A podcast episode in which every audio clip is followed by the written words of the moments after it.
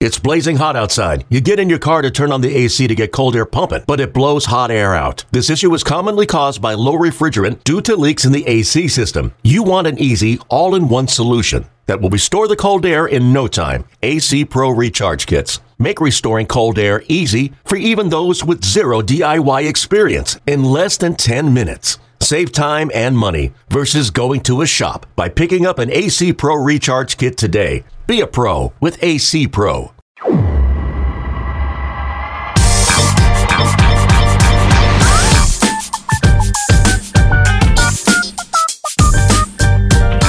welcome into the latest episode of the Show Before the Show podcast, the official podcast of minor league baseball. I logged into this call and Sam was wrapping up a sentence that ended with, and that's why Tyler is an idiot. And uh, just kicked my day off on the right note. Uh, Sam, care to explain yourself, you monster? No, we're we're holding that for the Patreon. Uh, the thing that Ben and I recorded until you rudely in- interrupted us. We Well, then. conversation that was just amongst us and all of our wonderful Patreon subscribers. But no, you had to start the regular show, which is free and available for the public. So no, I will not be bringing this into the light, and uh, it's only for people who w- are willing to give me a hundred dollars each. This is the separate Patreon from the other Patreon. This is the one that's just you and Ben talking trash about me. Yeah, the monstrosity we call it. That's pretty good. Well, those two guys in New York City are Benjamin Hill and Samuel P. Dykstra. And my name is Tyler Maun. Thanks for having us on this week's episode of the show before the show, uh, inviting us into your homes or your cars or wherever you are. Uh, you can get in touch with us, podcast at MILB.com. And we talk all fun things minor league baseball. And uh, we got a lot coming up for you on this week's episode of the show before the show. Get in touch with your questions, your thoughts, your comments, your concerns. Um, and let's get going with kind of a unique story that kicks things off on this week's episode of the show before the show, in which we have a rebrand, kind of. We have like a holdover, re- we have like a rebrand that's got a connecting flight from the past identity to the next identity. And that is with the AAA Oklahoma City franchise, the affiliate of the Los Angeles Dodgers, that will in 2024 be known as the Oklahoma City Baseball Club. Uh, Benjamin Hill, please explain. Yeah, I think that is a good analogy you had there, Tyler. The the connecting flight. I think 2024 for the Oklahoma City Baseball Club will be like waiting in the Charlotte airport, you know, after flying from Orlando and trying to get back to New York City or something along those lines. Um, but yes, the Oklahoma City Dodgers, who I believe has spent the last nine seasons with that Dodgers name, of course, being the AAA affiliate in the Pacific Coast League of the Los Angeles Dodgers. Uh, they are no longer the Dodgers. And in 2025, they will be announcing a quote, fresh and local new identity. In 2024, they are just going to be known as the Oklahoma City Baseball Club. Um, it's obviously maybe not an ideal situation. Um, there was obviously an effort made to have this identity or have a identity ready for 2024. Uh, but Tyler, as you remember, and Sam, you listened to the episode, although you weren't there that day. But you know, when we had Dan Simon, the logo designer, on a few uh, weeks ago, he was talking about, um, you know, how pretty extreme the deadlines are for on-field product, and um, so if you run into issues uh, in the approval process, sometimes involving trademarks, there's all number of things that you can you can run into. So uh, you know we don't know the specifics with that, but they kind of had to put 2020 the the completely new identity on hold for 2025, have a placeholder year as the Oklahoma City Baseball Club, and it's been interesting to see you know today the reaction you know primarily what I've seen on Twitter is this is not coming across as like what what happened what are you doing I think for one, the Dodgers name in the state of Oklahoma didn't have a huge resonance, and the team remains the AAA affiliate of the Dodgers. So it's not like Oklahoma Cityans were like, "What? You're not the Dodgers? We love the Dodgers." Um, of course, there's Dodgers fans in Oklahoma, um, but when they took on the Dodgers name initially, uh, there were members of the Do- the Los Angeles Dodgers ownership group in the ownership group of Oklahoma City Club. So there was an explicit connection, not just with the affiliation, but even with the ownership group as well. Uh, the team is now owned, as many teams are now, by the conglomerate um, Diamond Baseball Holdings, DBH. Uh, Oklahoma City's in that portfolio. So they no longer have the Dodgers uh, Los Angeles Dodgers connections in the ownership group. They remain the affiliate. Um, they're going for a fresh and local identity, and it'll just have to wait a little bit. But again, it's not just like some generic font um, that says Oklahoma City Baseball Club that you know someone designed you know 10 minutes before this announcement. They still were able to put together a really great logo set. Um, OKC as the primary logo with the circle in the O being the state of Oklahoma. Um, their previous identity, uh, well, several iterations ago of the 89ers, which is very locally popular, they have an alternate identity for the 89ers. They have an alternate that still incorporates uh, the Los Angeles Dodgers look a little bit, the OKLA logo. So OK Oklahoma, LA Los Angeles Dodgers. Um, red, white, and blue color scheme. Oh, and the city logo as well with 405 kind of running diagonally across an outline or a block of the state of Oklahoma, 405 being Oklahoma City's area code. And uh, red, white, and blue color scheme overall. And really a pretty sharp and good look. This is not just. Uh, oh, we have nothing. We, we got nothing, but we just got to deal with it. They they look pretty good, and um, even if the name is actually just baseball club, uh, it looks pretty good. I mean, what do you think, Sam? Yeah, I mean, it really opens itself up to being the OKCBC, which is just what I'm going to be calling it always on second reference. I think moving forward, that is pretty close to being a soccer team name, obviously, or a football team name if you want to go that way. But still, I kind of like it in that way, just for a year. It's fine. Like they've not said, "Hey, this is in the running." They are clear that they are coming out with a team for next year. Just to touch on some other um, things that that Ben was talking about in that OKC primary logo, O and K are in blue, C is in red. So there's a, li- little bit more of a splash there uh, as well. And the 89ers logo is a mustachioed man wearing a hat that says OKC on it. Um, it looks a little bit like a fast food uh, logo from like the 60s. It's got a little bit of a retro feel to it, as it kind of should. And they have five different uniform sets, which Tyler, I know this is more your area of expertise. Um, they have a home kit, away alternate, which is the OKLA that Ben was talking about earlier, the 89ers, where it says 89ers across the front of the jersey, uh, and then a city uh, version, which obviously is is all about you know that's a big thing these days is coming up with like a obviously City Connects at the MLB level. This is a little bit different, but again, says Oklahoma City across the front and has one blue sleeve and one red sleeve. Uh, so I'm sure they're going to be using that for special events. They're going to be the 89ers on Thursday nights. Uh, every Thursday they will be the 89ers. So there's going to be some mixing up of the look here. Uh, but you know, I, I think some one of the fun things is getting to see new things uh, across the minors, and this is definitely a new look for OKC. I uh, have to throw out uh, just a couple of observations here. Uh, one of which is I do think that OKC logo is really cool, and I love the the use of the state of Oklahoma outline in the center of the O. Um, the other thing that I want to throw out is that this immediately, of course, sent me to the Oklahoma City baseball reference page in search of okay, well, what's a cool old name from the history of Oklahoma City baseball that they could go to?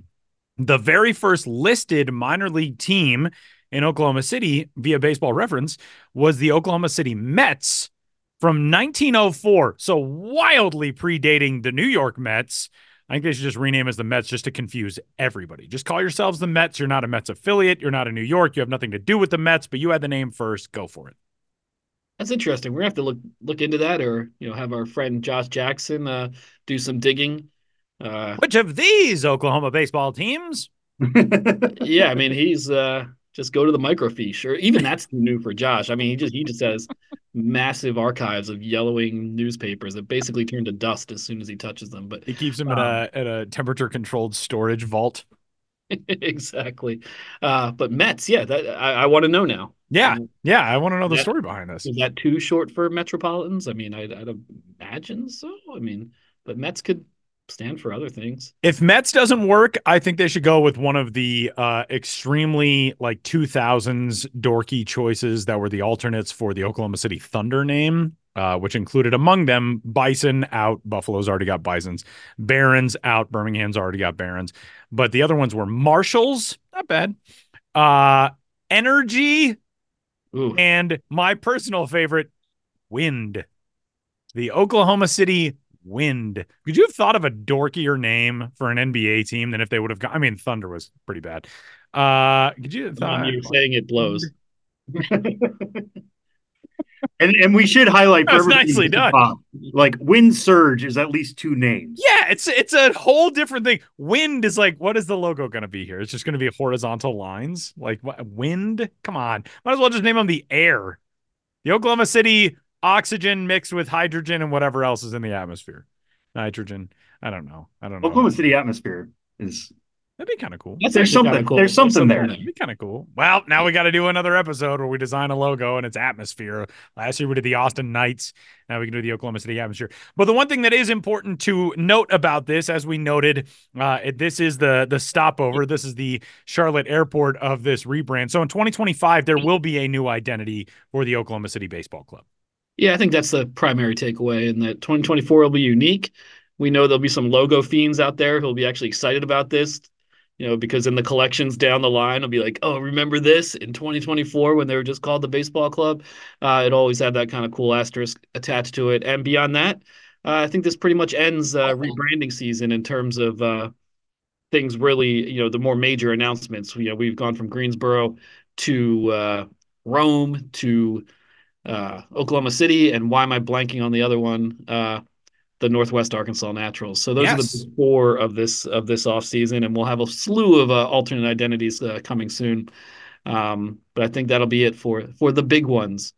Oklahoma City is going to be selling a whole lot of gear uh, in this new stuff. I did like that thought that this is going to be one of those collector's item sorts of deals where it's, oh, yeah, remember when Oklahoma City was that one year as just the Oklahoma City Baseball Club? Remember that cool logo? I have that hat. That'll be one of those things in 2024. And uh, a guy who knows all too much about having to restock his team stores hats is going to join us uh, coming up next. Ben, give us a, a tease. We got a really fun conversation coming up. Yeah, Luke Trese, merchandise manager for the Akron Rubber Ducks. He's only 23 years old, but he's been uh, working for the team since he was in college uh, as an intern and now has a pretty good handle on the job. And he also has a really interesting story about a particularly difficult event that he and the Rubber Ducks went through last year in regards to their merchandise. So, uh, wanted to talk to Luke about his career and uh, that unfortunate event of last December 27th.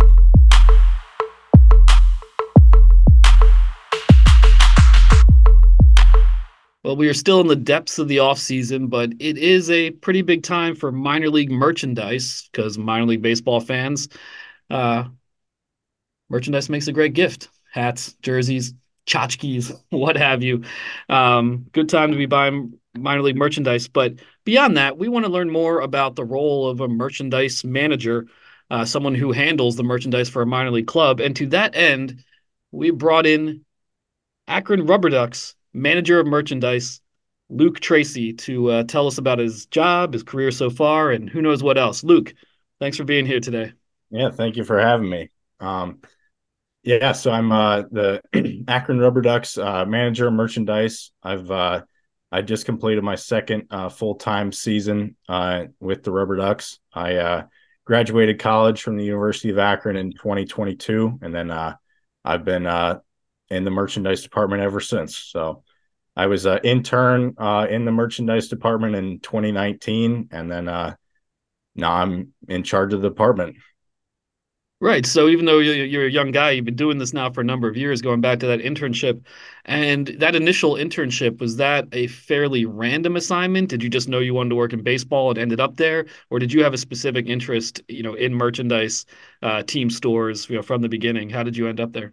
hmm Yeah, so I actually uh came the Rubber Ducks had a part-time job fair, uh, and I saw it uh just on Twitter my freshman year of college, and then uh I just wanted to have a summer job with them. So then I went down to the stadium, and then uh, I was in line for one uh department interviews, and then someone told me, "Yeah, there's no line for merchandise." So uh, I had went into the merchandise uh, department room, and then uh, I was asked a couple questions, and then my former boss asked me, "Hey, do you want an internship?" And then uh, I so I took that opportunity, and then uh, I just learned a lot from him that summer, and then uh, I was kind of involved with him up until COVID, and then uh, I just uh, got to learn all about it. And I had no intention of being in merchandise, and then I just that summer just uh, it really uh, got me into it. So I I enjoyed a lot. Yeah, it's funny how life works out that way a lot of the time. I had no specific plan to be a minor league baseball writer, and here I am. And you know, little things can end up uh, becoming very big down the line. Those little decisions we make. And one thing we wanted to talk to you about, and sorry if this is a somewhat traumatic memory. You're coming on the year anniversary of this, uh, but last year on December 27th, 2022, 2022, over the holiday break, a pipe burst in the team store at Canal Park in Akron, flooded the entire team store, ruined all the inventory in the store. I mean, that is a pretty massive thing to deal with when your job is uh, manager of merchandise. What was that situation like for you? I mean, first of all, take us back to the beginning when you first heard about it. You know, what were your reactions and how'd you proceed? Mm-hmm. Yeah, so uh, so the store was open until uh, December 23rd. So that was my last day in there. Uh, it was supposed to be for a while, and then uh, I got a I got a voicemail from our owner on the morning of the 27th saying uh, there was some significant damage to the merchandise in the store on, and some of our guys were there cleaning it up. He said, uh, just wanted to let you know personally, uh, so you didn't hear it from anyone else. Then, if you want to stop by, you can just take a look. And I live like two blocks away from the stadium, so I walked over there. And when I was walking over there, the sidewalk was just completely frozen over, like just a sheet of ice, and uh, just the water. When I got there, the the water was all drained out, but uh, the water was like up to seven inches high on the walls and it just uh, spewed out into the out onto the sidewalk out into holy the cow seven uh, inches high hmm, it was uh it we had like these barrels full of like uh replica baseballs and it like it lifted the barrels up they were floating and then they eventually like tipped over and all the baseballs were like floating like in the water so when we opened the door the baseballs just started floating down the sidewalk into the street. Jeez. So uh, then I get in there and it's just, and I, I didn't expect it to be like that bad. Like I thought it would be like, a, you know, some of the, some of the stuff might be like kind of wet and we, maybe we could dry it off, but I get in there. It's just a total just disaster. Like half the ceiling tiles are just on the floor. There's like wires hanging from the ceiling like the the security camera we had was just like hanging in the middle of the room it was just a total just disaster and we had like box we i had boxes of brand new merchandise that i hadn't opened before the holiday break yet and they were just completely soaked we had to get rid of them couldn't couldn't use them at all and it ended up being the back room the store floor everything on the walls, everything like on on all the racks. It was just total loss. Everything just had to be discarded, and we had just basically just had to start from scratch with uh, putting product back in the store. Yeah. So what what were the next steps from that? Because like I, I went on the Instagram page for the Rubber Ducks team store, and you guys were fulfilling online orders. It sounded like, and having people pick up their orders from like the team office, how quickly did you have to put those plans in place and try to keep at least pushing somewhat of a product? Mm-hmm. Yeah, so uh, we didn't, we weren't back in the office until the first week of January. So there were just a, a few days there where I was just like, I just thinking about it, like I couldn't do anything. So, but uh, we get back in into the office, then uh, I ended up having to move my desk uh, up to like where the sales guys are and everything, and so what we we basically just had uh, we have like a separate storage room of hats, and then we have another storage facility of like some novelty items like drinkware, like plush animals, just uh, and then just like other hats, pretty much. So we we basically had no apparel items, but we did have some hats uh, that we were able to sell, and we uh, we did uh, we sold a decent amount of uh, of uh, items from basically maybe like uh 20% of the total inventory that we had. So of the original inventory. But uh yeah, we were I was uh my label printer got damaged uh and so did like the um the shipping shipping printer so i was just uh, printing out shipping labels on pieces of paper taping them on boxes uh just like basically laminating them with packing tape um but people were buying it i was still shipping items out to people and uh didn't i didn't really have to issue that many refunds for people since uh we were so close to the holidays but i just i made the most of the the situation and uh people are still happy. They're understanding. They're understanding if they couldn't shop in the store for a few months, but uh, we made the made the most of the situation. I would say. Yeah. And at what point did it feel like being back to normal? Mm-hmm. Yeah. So our um, two days before opening day, we had a, a uh, season ticket holder like uh, event at the stadium, and that's like one of their days they get uh, a discount in the store. So we had to make sure that the store was up and running and stocked uh, for our season ticket holders to come purchase stuff. And it was uh, about two hours before uh, the event started that, uh, well, because we also got a new point of sale system in the off season. So it was about two hours before that event started that we got the point of sale up and running in the store. And uh, that was our first chance to test it out on our season ticket holders. And then uh, we uh yeah and then that day uh like the the two weeks leading up before that we had our whole staff uh there like until 8 p.m we were folding folding shirts putting stuff on hangers reassembling uh fixtures for the store floor. We were there monday through friday like 9 to 8 and then the like 5 to 8 we were just nonstop just doing stuff in the store to prepare for that uh, season ticket holder event, and it turned out pretty smooth. Not no many uh, not many uh, issues with anyone, and the season ticket holders were happy to see a, a new store, uh, new updated. Uh, we got new flooring, new ceiling, new new racks, uh, pretty much new everything. So it was a it was a fresh new start, and it uh, it definitely uh, created a updating of the store that it, it kind of needed it. So it, I wouldn't call it a blessing in disguise, but it was uh is definitely well timed for renovation. Luke, you were a- alerted to this flood on December 27th. Do you guys have any idea how long that pipe had been just gushing water into your store? Do you know when that burst?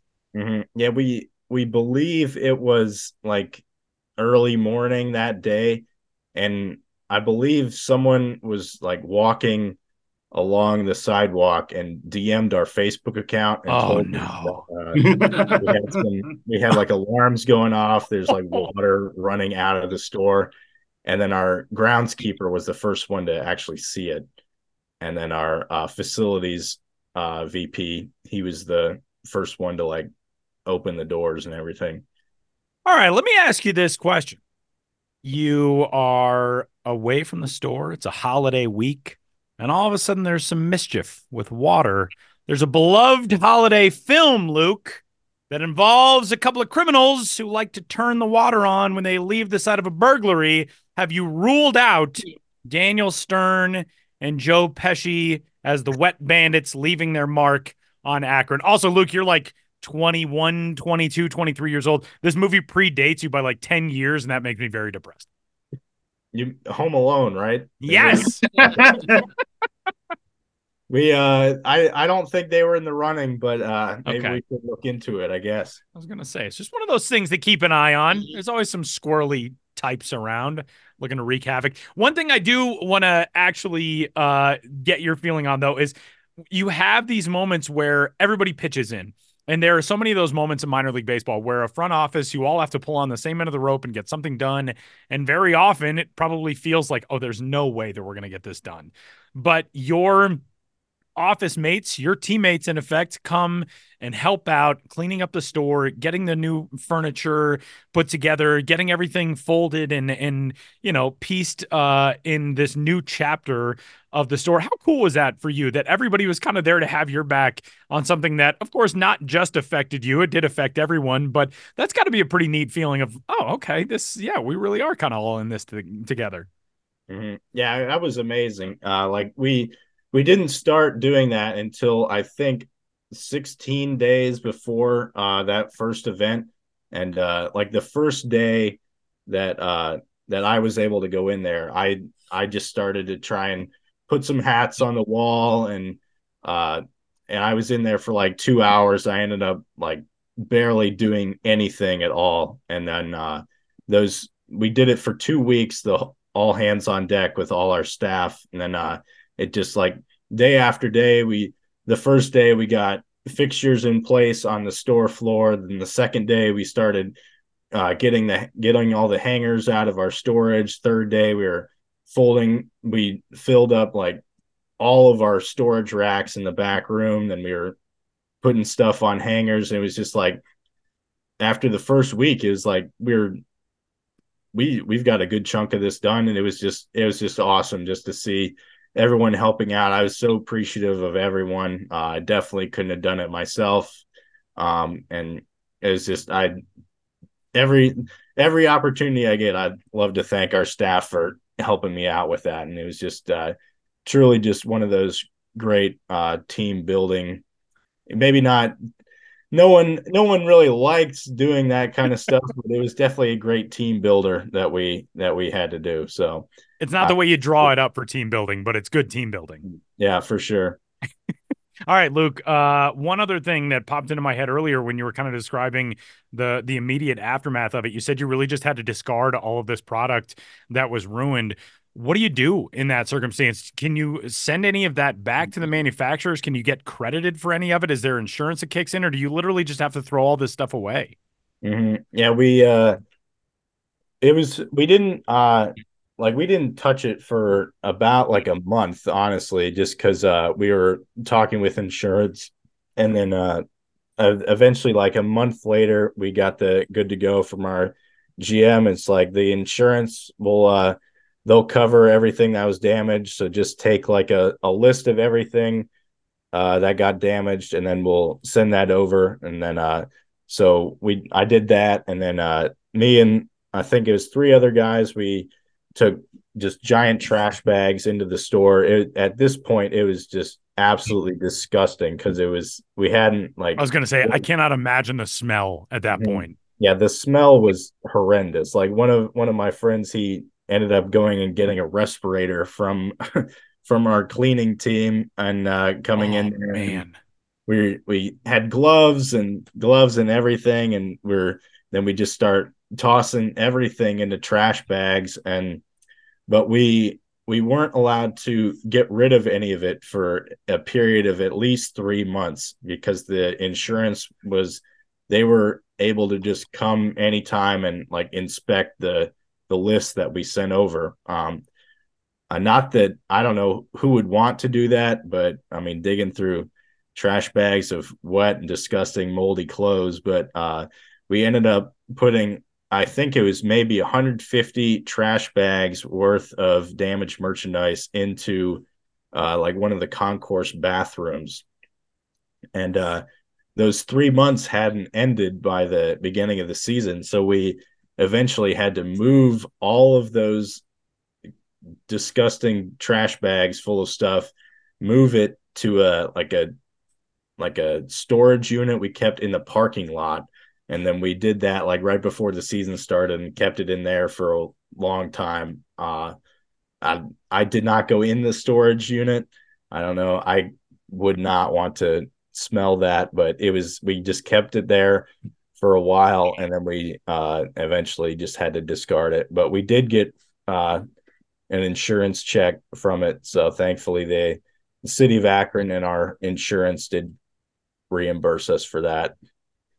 Yeah, and uh, obviously that's not the only happy ending to this story. It's that you guys got the new team store up, like you were saying earlier. It's it's a brand new one. It's it's even better than the old one. Um, but he- here we sit, you know, in December, in the middle of the holiday season. You guys set franchise records for caps, game day revenue, total annual revenue for for merchandise. As we look here, you know, we're 11 days away from Christmas. Hanukkah is ongoing. Um, any other reason people are buying presents right now? What has been popular this year in Akron Rubber Ducks land? Mm-hmm. Yeah, um, we've been very busy in the last like since since Black Friday. I don't I don't know if I've done much of anything else at work just besides fulfilling online orders. Like it's we've been extremely busy with uh, that, mm-hmm. and I'd say our like our most popular um, item uh, has been our uh, alternate uh, royal blue cap with a yellow rubber ducky on it, like a physical rubber duck, not our actual logo, but it's our uh, Sunday logo. That has been it's been popular ever since I've been in the position, and it's been by far the most popular product we've had this holiday season. As well as we have a, a second a second hat just like it, but with like a yellow bill, so it matches the logo. Those two have been flying off the shelves ever since like Thanksgiving. And then Luke, uh, what about during games? I mean, with so many home games on the schedule, um, there can be different sorts of crowds for different games. You know, Thirsty Thursday as opposed to a Sunday afternoon. Uh, maybe there's a certain promotion for one game um, that brings in a certain sort of crowd. But as the season goes on, like, do you start to pick up those trends? Like, oh, it's a Sunday, we're going to be selling a lot more of this, or hey, it's this this is a younger crowd tonight. Um, you know, we're going to be going to be drinking. We might sell more of this. Uh, do you pick up those trends and patterns during the course of the season, or kind of know what to prepare for on a game by game basis? Mm-hmm. Yeah, one of the biggest um, trends that I follow is basically just the weather. Like uh, when, especially in like June, September, uh, those those t- kinds of games, the like the high temperature of the day will be 75 and the low will be maybe like 55 those games are just total like sweatshirt hoodies crew necks those just fly out of the store so i've been just uh we stock up a lot on those before those kinds of games like that's that's probably the biggest trend that i've noticed in the last two years it's just people show up with just a t-shirt on and they get when the sun goes down in the stadium just with all the concrete and the seats and everything, it just gets kind of cold. So people have to buy blankets and sweatshirts, hoodies. Those are, so like I'm I'm stocking hoodies in July. Like I'm ordering hoodies all year round just for those kinds of games, and like it they never die out. And heading into this season, uh, to the 2024 season, what is an item that you don't currently have at the store that you think would that you would love to sell? Uh, you know, something you might have your eye on, or even something that might not exist yet. But what sort of thing would you like to add to the inventory that is not currently there? Mm-hmm. Yeah, people all the time ask ask me if we have a RubberDucks branded rubber duck, and we don't because uh, there are no no licensed vendors that make customizable rubber ducks. So people always ask that. Ah and uh, we just we just don't have it. We have unlicensed rubber ducks, just like plain, just tons of different colors, and they're they're in like little outfits and everything. But uh, we do not have a rubber ducks branded rubber duck. Wow, yeah, that seems we like gotta figure that, that out. Rubber ducks might want to have, yeah, yeah. We got to get on one of these companies. Be like, hey, have you considered the rubber duck trade? If you wanted to get in on this on the rubber duck magnet, have you wanted to the corner this market, please? Seriously. Well, hopefully we will have uh, licensed rubber ducks at some point uh, in the near future. Um, but until then, I know you've got a lot of work to do uh, sending out these orders for the holidays and, of course, getting ready for the 2024 season. Uh, Luke Trese, manager of merchandise for the Akron RubberDucks. Uh, thanks so much for joining us on the Show Before the Show podcast. Thank you.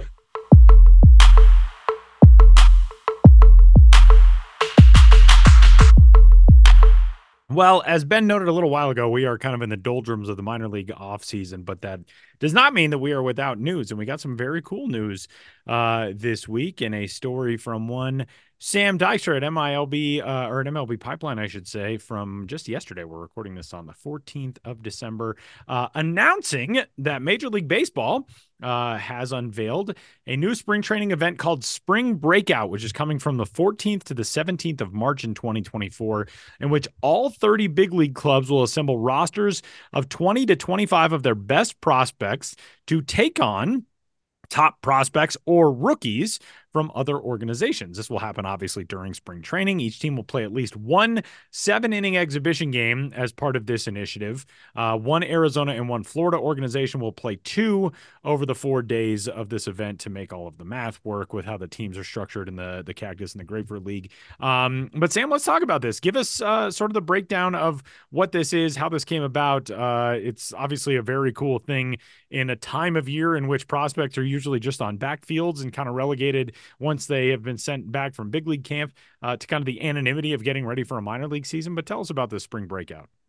Yeah, I, I think you hit the nail on the head there, Tyler. I mean, one thing MLB is trying to do in a better way uh, the last few years has been promoting prospects and promoting that next generation and getting them front and center as best as the game can. Um, you know, some of the events we have on the calendar that incorporate that or the All Star Futures game every year uh, and also the Arizona Fall League. I always call the Arizona Fall League kind of an all star game every game. Futures game obviously tied into the all star game. This is that just in the spring. We're getting an early look at all these prospects. Uh, like you said, it's it's one exhibition game. This is just an exhibition series, and also this is just the start, right? Like the, the 2024 spring breakout is the first edition of this.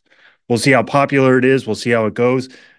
The support online has been near unanimous. I got to say, getting people in baseball to agree on something never happens. Uh, but this is like a 99% approval rating. It's been really fun to see online. People get excited about this type of thing because, like you said, around middle of March, your best chance of seeing this many prospects on one field is on the backfields. And as much as I can beat that drum to tell people, hey, go to the backfields, go go check in on your favorite prospects it's not as accessible and, and people are not going to trips to Arizona and Florida necessarily to go on the backfields. They want to be in the major league stadium. So let's put the prospects there too. And they're not just coming in for the seventh or eighth inning, you know, with the number 86 on their back because they're just end of roster guys. This is really a showcase event. Um, so this is a prime opportunity to do this. And like I said, this is just the first edition. If things go well this year, and I don't anticipate them not going well, uh, we'll see where the next steps for this could be. I mean, you know, there's there have been discussions about maybe turning this into a tournament of some sorts. There would be a lot more logistics to that rather than just setting up an exhibition series. But maybe that's somewhere where this goes at, at some point um, with some other incentives to play your best players. Uh, it seems like MLB is going to really lean on teams to have their best prospects in this game. It's each roster is going to be 20 to 25 of the best prospects. Uh, and that's going to be varying talent levels from team to team, of course. But it's just, it's such a fun opportunity to get these guys before they go out to all four corners of the country and Vancouver, uh, before they spread out a- across the country to get them on one field together to kind of measure teams up and see how your best prospects look. And if you're a fan of that team, to get a look at your future. All right, Sam, in the matchups that we can expect, it's so different from just a traditional American League versus National League or division teams against each other, or whatever. Grapefruit and Cactus League, there is sort of no rhyme or reason to who is where uh, as it comes to the matchups of prospects and systems against each other uh, for this initiative. What are some of the potential prospect class matchups from organizations that we'll see against each other? Yeah. So in terms of like what are the best matchups in terms of like team versus team, it's got to start with the Orioles at the Pirates. Um, that's going to be one of the first games we have. It's on March 14th. It'll be the first game played in Florida. It'll actually be the second game on the schedule. Uh, that'll be at 7:05 Eastern time. I believe they've already announced that that game will be on MLB Network. Uh, so a lot of people will get be able to watch that game. The Orioles are number one farm system for a long time now. Uh, and they're just going to be absolutely loaded. I was starting to put together what their roster or their lineup could look at. It's pretty close to a top 100 prospect everywhere. You're talking about Jackson Holliday at short, Coby Mayo at third base, Heston Kjerstad in the outfield or at first base, Colton Cowser in the outfield, Samuel Basallo at catcher. Uh, it, it, it's a really really deep lineup, and that would be really fun to see. You go against the Pirates, who have four top 100 prospects currently, including the number one overall pick from last year, Paul Skenes. So just think of this, Tyler, when you're envisioning what this event could be. It's the second game of spring breakout. Orioles at Pirates. So Orioles are are batting off or leading off in the first inning. Who do they have up first? The guy we all want to see, Jackson Holliday. Who's he facing? Paul Skenes. Just imagine that matchup. The 2022 number one overall pick. That's pretty good. That's it's pretty, good. Going up up against the 2023 number one overall pick. That is a dream. That is a dream. And like you said, this is not something we would uh, see a ton of. I know there's a balanced schedule now, but the Orioles and Pirates, two separate leagues, two different divisions. We might not see a ton of Paul Skenes versus Jackson Holliday over the next decade. We will get if all works out well and those guys are healthy and they decide to play them in this game, which they absolutely should if if schedules line up. This is something we're, we're not going to see a ton of maybe in their major league careers, but we will see it this spring. And I, and I love that thought. So Orioles at Pirates is my first one to watch. Uh, just a couple others to throw in real quick. Rays at Twins on March 16th. The Rays are really loaded. As always, they're very deep, um, but their entire infield could be full of top 100 prospects. You put uh, Junior Caminero at third base. You put Carson Williams, who's a gold glove winner in the minor leagues, at short. You put Curtis Mead at second base. I know he's a little bit more of a third baseman, but his arm makes him better at second base. And Xavier Isaac, who was a breakout prospect and their first round pick from 2021. You put him there, or 2022, excuse me. Uh, yeah, that that could be a really loaded team. And then on the twin side, you have Emmanuel Rodriguez, who's really toolsy in the outfield. Walker Jenkins was their p- top pick last year at number five, and Brooks Lee, who's trying to push for a major league debut. That's what I love about this event too, is that it's not just all major league ready prospects. You could have a single A guy playing next to a triple A guy or a double A guy playing next to a teenager. It's going to be the entire spectrum. As long as they have prospect status and they're considered talented, they're going to be on the same field, and I love that. Uh, one other one to throw out real quick is the Reds versus the Rangers, uh, and I like that most because, and again, I'm really interested to see how teams are going to use this, but the Rangers could put Evan Carter in that game. He's still going to be a rookie in 2024. I know he was a bit of a World Series hero. Put him next to Wyatt Langford, who's going to be pushing for a spot on the major league club, and Bruce Bochy has said he is in competition for that that's that's exactly what this event should be. I mean, if you're a Rangers fan, you want those guys paired together, taking up two thirds of your spots on the grass for a long time in Arlington. Get them together here. This is the exact type of showcase event for that. And then the Reds, loaded with infielders, um, but you could also have Rhett Lowder starting the game, who was their first round pick last year. He's never faced Wyatt Langford, uh, despite them being really good college talents, one out of Wake Forest, one out of Florida. So that would be really cool. And then top 100 prospects, Noel Noelvi Marte and Edwin Arroyo on the dirt in the infield. That could be really special too. Uh, you keep going down the list. The idea of prospects playing against each other just gets me super excited. Speaking of that, is there anything else as far as potential individual matchups? You mentioned, you know, maybe in some uh, avenue of this, seeing Paul Skenes against, um, you know, Jackson Holliday, something else like that. Is there anyone else one on one who you think we could potentially see? Yeah, I mean, one of the matchups too is is the White Sox versus the Cubs. Uh, it that didn't quite make my list of like top five games to watch, but uh, if you're in Chicago, you're absolutely going to be watching that game.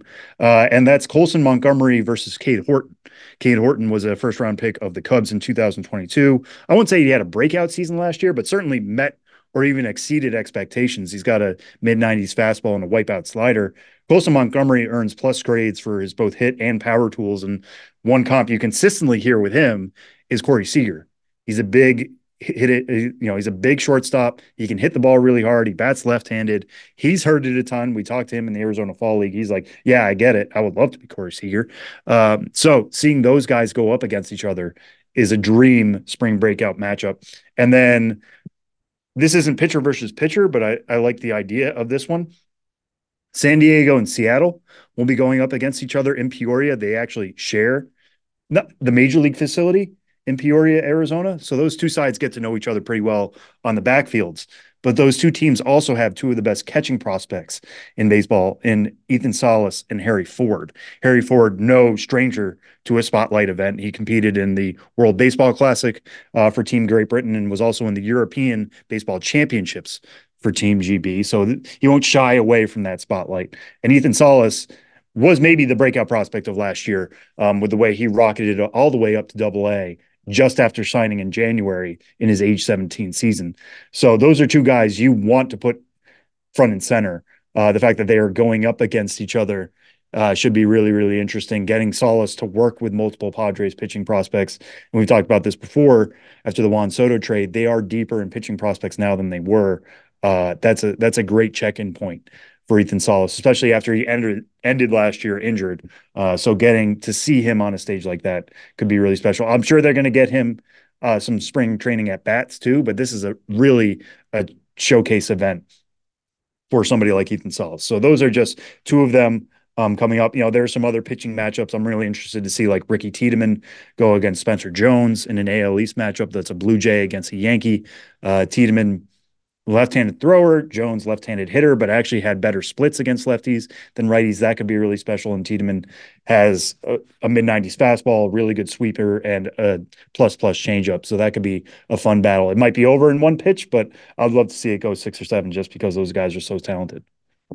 So you can read all the details on that at MLB Pipeline, and uh, that'll uh, get you at least somewhat ready for. I know it's still three months away somehow, but i'll get you at least somewhat ready for uh, like the first big prospect showcase of the 2024 season.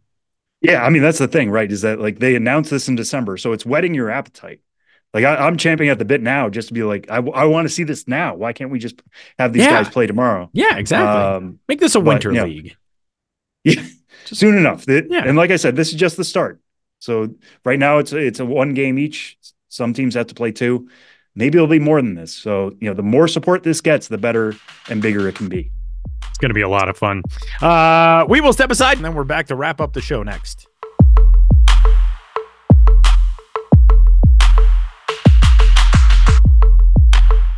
Final segment of this week's episode of the show before the show, MILB.com, where you can find all of the latest and greatest news about minor league baseball.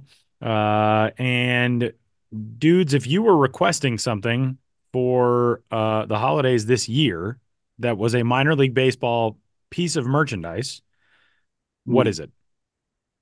What are you going the with? I'll throw out there is one I almost bought for myself uh, today. Louisville, and I found out about this through the Ben's Biz newsletter. So just to shout out the Ben's Biz, which you can subscribe to, by the way, at milb.com. Yes, you should, and you should. And if you're not already, put the podcast on pause.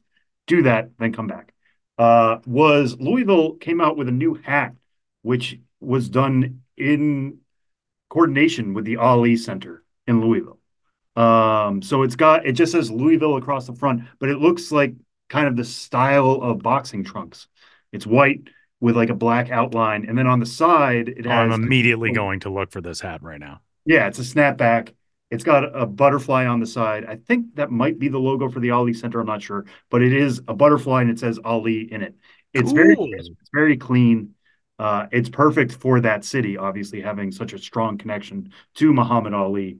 Uh, it's very classic. I think you could wear that with any outfit and, and look good and tell the story of like what is that hat? It belongs to the Louisville Bats who play in Muhammad Ali's hometown. Uh, and what is the Ali Center? If you ever get a chance, I highly re- recommend going out there. Having been to Louisville a few times myself now, uh, it is one of the best parts of that city, along with Louisville Slugger Museum. So that is what I would request, only because I was about to buy it today and I haven't done it yet. So if somebody wants to do that for me, that would be lovely. Take notes, Dykstra family. Ben, what about you?